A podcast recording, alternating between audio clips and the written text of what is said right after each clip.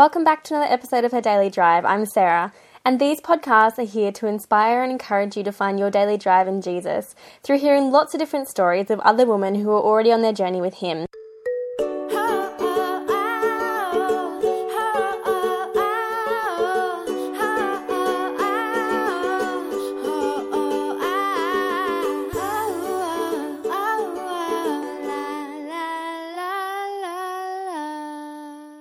Joining us for another week, everyone. A little bit later today, as it is the Easter holidays and I'm enjoying my sleep ins. Today, we're going to talk to Kerry. So, welcome, Kerry. Thank you. Kerry, I personally am really looking forward to the practical steps you're going to give us in our interview about um, finances and budgeting. But first of all, can you tell us a little bit about your testimony? I wanted to talk about grace because obviously, when you become a Christian, you learn a lot about grace and the fact that we're saved by grace. But grace in my testimony has been very important for me. I first went to Sunday school when I was five. My parents sent me to Sunday school. They didn't go themselves, but for some reason they thought it would be really good for my sister and I to go. And I remember it wasn't that long after I started going that I loved all the Bible stories. I loved all the stories about God and about Jesus. And I remember my Sunday school teacher said to me, Jesus wants to be your friend. He wants to come into your life. And if you ask him into your life and you repent of your sin, and at five I didn't really know what sin was, but if you repent of your sin, He will come into your life. I, so I did because I knew God was real. I really believed He was real, and I loved the stories, the Bible stories. But I remember after doing that as a little girl, I didn't feel any different. And I was too embarrassed to tell the Sunday school teacher that I didn't feel any different. And I didn't have anyone at home I could talk to about it. So that kind of set a tone for what my childhood looked like after that. I continued to go to Sunday school because my parents sent me until they didn't send us anymore. But I always felt like I was a long way from God, not because of anything that was said, but because of how I felt on the inside. I felt like I wasn't good enough. And as I said, that set a tone for how I felt about my childhood. When I became a teenager, we moved to Port Macquarie, and my parents had been in business. We moved a lot, and I, I, found it hard to make friends. When I moved to Port Macquarie, I got in with a surfing crowd. They were quite wild. I had come from a very strict upbringing, but because they were wild, it kind of led me into this place where I didn't know how I should behave. And I watched a lot of the way they behaved and was drawn to them because they were my peers. And I was lonely and I needed friends. And when you move a lot, you don't make friends easily. So I was attracted to having friends, and so I started to do the things they did. When I was 14, my boyfriend was electrocuted, and um, I remember at that time it really hit me. I think I was faced with mortality, and as a young child, we don't often have to face mortality unless somebody in our family dies, but it really shocked me and it scared me, and it may, and of course, I was grief stricken, but I didn't know God and I had no one to talk to about it. I always think back to those times now that I'm a Christian and I know that the Lord was with me. The scriptures always, it says, I think it's in um, Joshua 1 8 I will never leave you or forsake you. Just as I have been with Moses, I'll be with you. And it's the Lord talking to Joshua. And I look back now on that and I think, you know, the Lord never left me. He never forgot I was there. He always was with me, even though I didn't feel like He was close. I felt like He was far away. I watched um, my best friend, she was wild, and um, she became pregnant. I think at the time we were a bit younger. I wasn't, I think I was uh, 13 or 14, and I remember she decided to have an abortion because she didn't want her parents to know. Back then, it was very unacceptable to, to be pregnant at that age, and um, her, her parents, she said, would have killed her. Oh, I don't think they would have, but I was so scared. I really knew it wasn't the right thing to do, but I didn't know how to tell her anything different. And I watched her go into the clinic and come out, and she was crippled up in pain. And I went home with her that day on the bus and I just felt wretched because I thought, this is so wrong. And even now, sometimes I'll think back to her and I say, I often pray, Lord, I hope she's found you and she's found that acceptance and she knows that she was acting out of ignorance and that you are a loving and a caring God and that you would embrace her. When I was 16, I had two two more of my friends were killed in a, a drink driving accident. And um, by this time, I was quite depressed about life. I couldn't see meaning in anything. I knew there was a God. I still knew there was a God, but I didn't even know, in my ignorance, I didn't even know that I could cry out to Him for help. But just those sorts of things that happened to me as a young girl just about destroyed my life. It made me scared. It made me worry about what my life would look like as I got older if I became more and more like them. I finished school. I was actually very good at school, surprisingly. And I finished school, went to college, and got a job in an accountancy firm because I, am an accountant. At that time, um, my boss was a Christian, and I didn't know. But I, I feel like, see, that was the plan that God had for me he just started to talk to me about God, and I knew there was a God. I'd always known. I almost wanted to tell him not to talk to me about it. You know, I felt like saying, Look, Tom, just don't talk to me about it. God won't like me. God doesn't love me.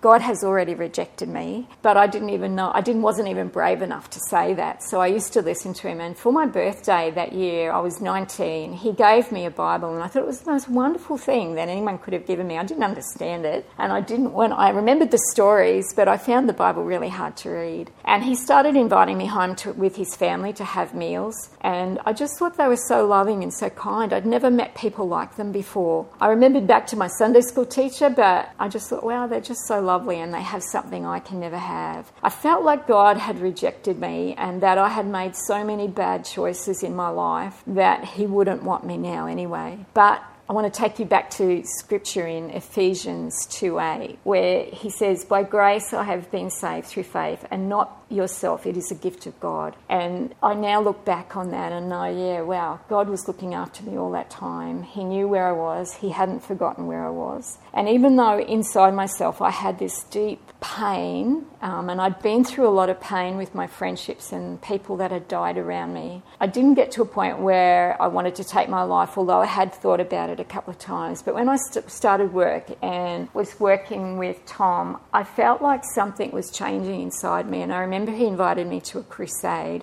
and I went, um, and I was really scared to go because I knew it would be about God. And I thought, you know, why would I go? I just will feel rejected again. I just will feel like God doesn't want me. I already know He can't love me. I'm too bad. But I went. I went with him. I remember I was sitting there in this crusade. The minister at the front was talking about Jesus and how he loved, and I felt like he was talking just to me. He's saying, you know, God loves you. He cares about you. He wants to be in your life life, but I just started to cry. I just started to sob uncontrollably because I thought, gee, that's so much what I want, but I can't have it. And um, I've already tried that, and God didn't want me. But He kept talking, and it was like I just couldn't stay in my seat. And He said, If you want to have Jesus in your life, you come out to the front. And I almost felt like I'd been compelled out the front. And it was the strangest feeling because when I was standing out the front, all I, I just couldn't stop shaking, and I was just sobbing so bad because I was so scared that God wouldn't want me.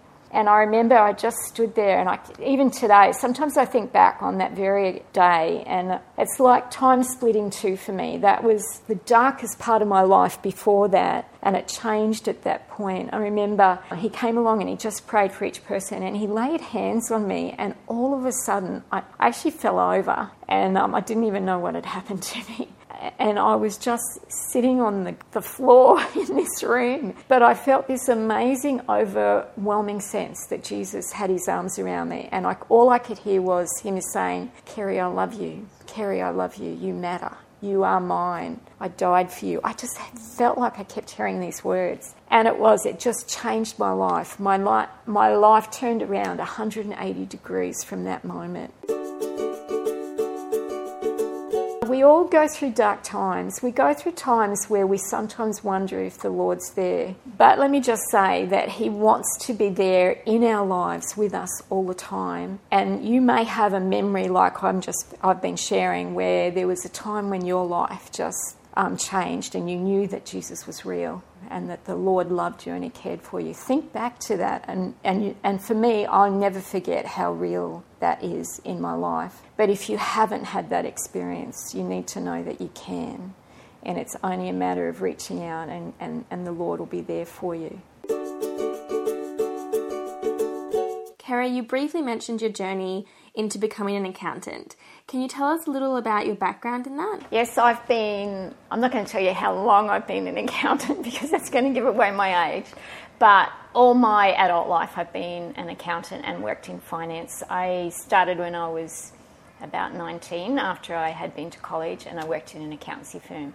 So um, I know a lot about finance and I know a lot about budgeting because that's kind of where my life has gone. Most of my working life I've worked in finance and analysis and looking after money. So that's what I do. Can you tell us what the Bible says in regards to finances? Yeah, um, it's an interesting subject because it talks about tithing in the Old Testament and it talks about being a good steward in the New Testament. It doesn't talk as much about giving a tenth of your money in, um, in the New Testament, but God is very interested in the way we handle money. It talks a lot in the Bible about not being any man's debtor and um, there's a great proverb that Jesus shares about the rich man. He went to one of his servants and said, You know, you owe me this money. You need to pay it back. The servant said, But I don't have it. And uh, the rich man said to him, Well, I will forgive you your debt. The servant then went to somebody that owed him money and would not forgive him the money that he owed, even though his own master had been so generous with him. So there are a lot of scriptures that talk about the way we look on money, the way we deal with money with other people, probably our attitude to money, but also being a good steward of it, and giving God our first, our first fruits. Or the Bible talks all the way through about giving our first fruits. Are there any examples in your life that show the benefit of following what God has told us to do with our finances?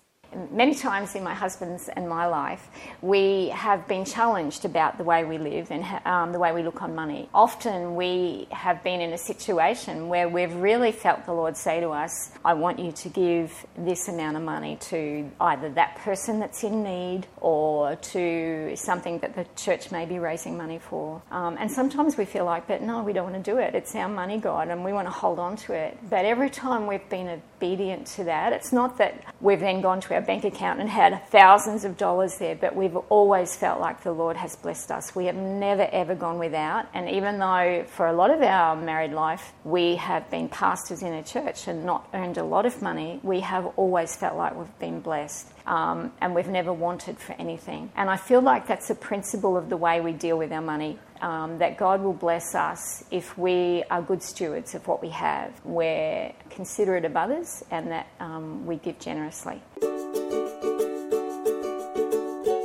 So, being a young woman, I know that I definitely struggle with this, and I'm sure a lot of our listeners struggle with this too. When it comes to tithing and spending and knowing what to do with our money, what are some practical principles you can offer us? Not so much now, but when I was younger, I used to talk a lot about budgeting to young women and how, how do you deal with it. I remember when my children were young, especially when they were teenagers, everybody always wants to have the best clothes and, you know, go out and be able to buy whatever they want. And so they'd always come and say, Can I have that new pair of jeans? I want those types of jeans because I, everyone else has got those jeans. And I remember what I did with my kids at that point was I gave them each a clothing allowance and they had a clothing budget for a year. And I said, You can have this amount of money every year for clothes, but you have to decide what you're going to spend it on because once it's gone, the money is gone. So I think my kids learnt quite young that they needed to know how to spend money, especially on clothing, which is really important when you're young. But what I have said to young people when I've talked to them about budgeting is that whatever you earn, you should pray and see what you should give the Lord as the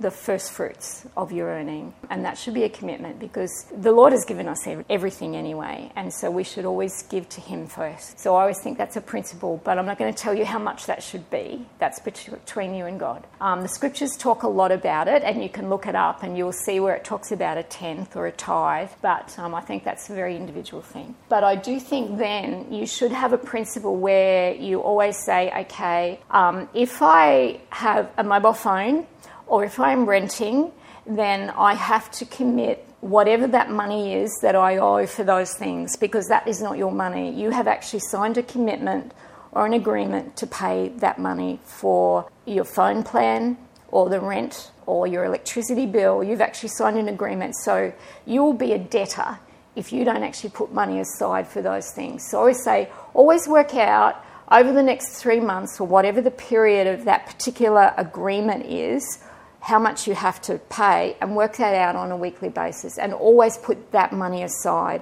Any money that you are committed to pay to somebody else for those sorts of things should be put aside. And then you should always try and save a tenth of your money. At least 10% you should be putting away for special things or your future or providing an inheritance, you know, for the future. Always put a, you should always be saving some money. Once you've paid your bills and you put away for the future, you've given the Lord your first fruits, and then you have spending money, and you should feel free to use that money um, either to bless your friends or whatever, but that's your money then. To, and I think it sets you free. People sometimes feel like when you budget, it actually binds you to living a certain way, but it actually sets you free. It gives you a freedom to spend money. You actually think, I can spend this. This is my money. I can go and buy clothes with this. This money is for that purpose. And it sets you free to have an enjoyable life. So rather than making it feel like you're restrained or constrained by a budget, it actually allows you to spend money and never feel a pressure every time a bill comes in the mail. You actually know you have the money for it because you put it aside. And so that's a principle you should live by. And I just want to say on that that you have actually taught me those exact principles that you're talking about.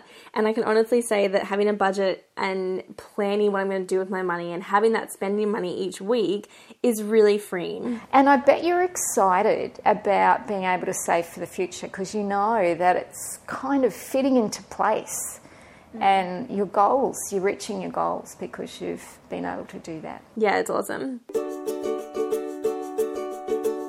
Kerry, before we finish today, do you have any final words of encouragement for our listeners? My final words about budgeting is make sure that you realise it's a gift of God. Um, treat it as though you're looking after it, and that way it'll give you a better perspective about money. It's not something that we hoard away and we're selfish with. Be generous. And when you have a generous spirit with your money, I think the Lord blesses you. And then my final thought is just remember how gracious the Lord is. It doesn't matter how bad you think you are or how far away from God you think you are. His grace is sufficient for us, and He loves us, and He wants to have a redeeming relationship with us. Thank you so much for joining us today. Thank you for having me. I've really enjoyed it. For daily verses and encouragement, you can find us on Instagram at Her Daily Drive. Have a great week, everyone.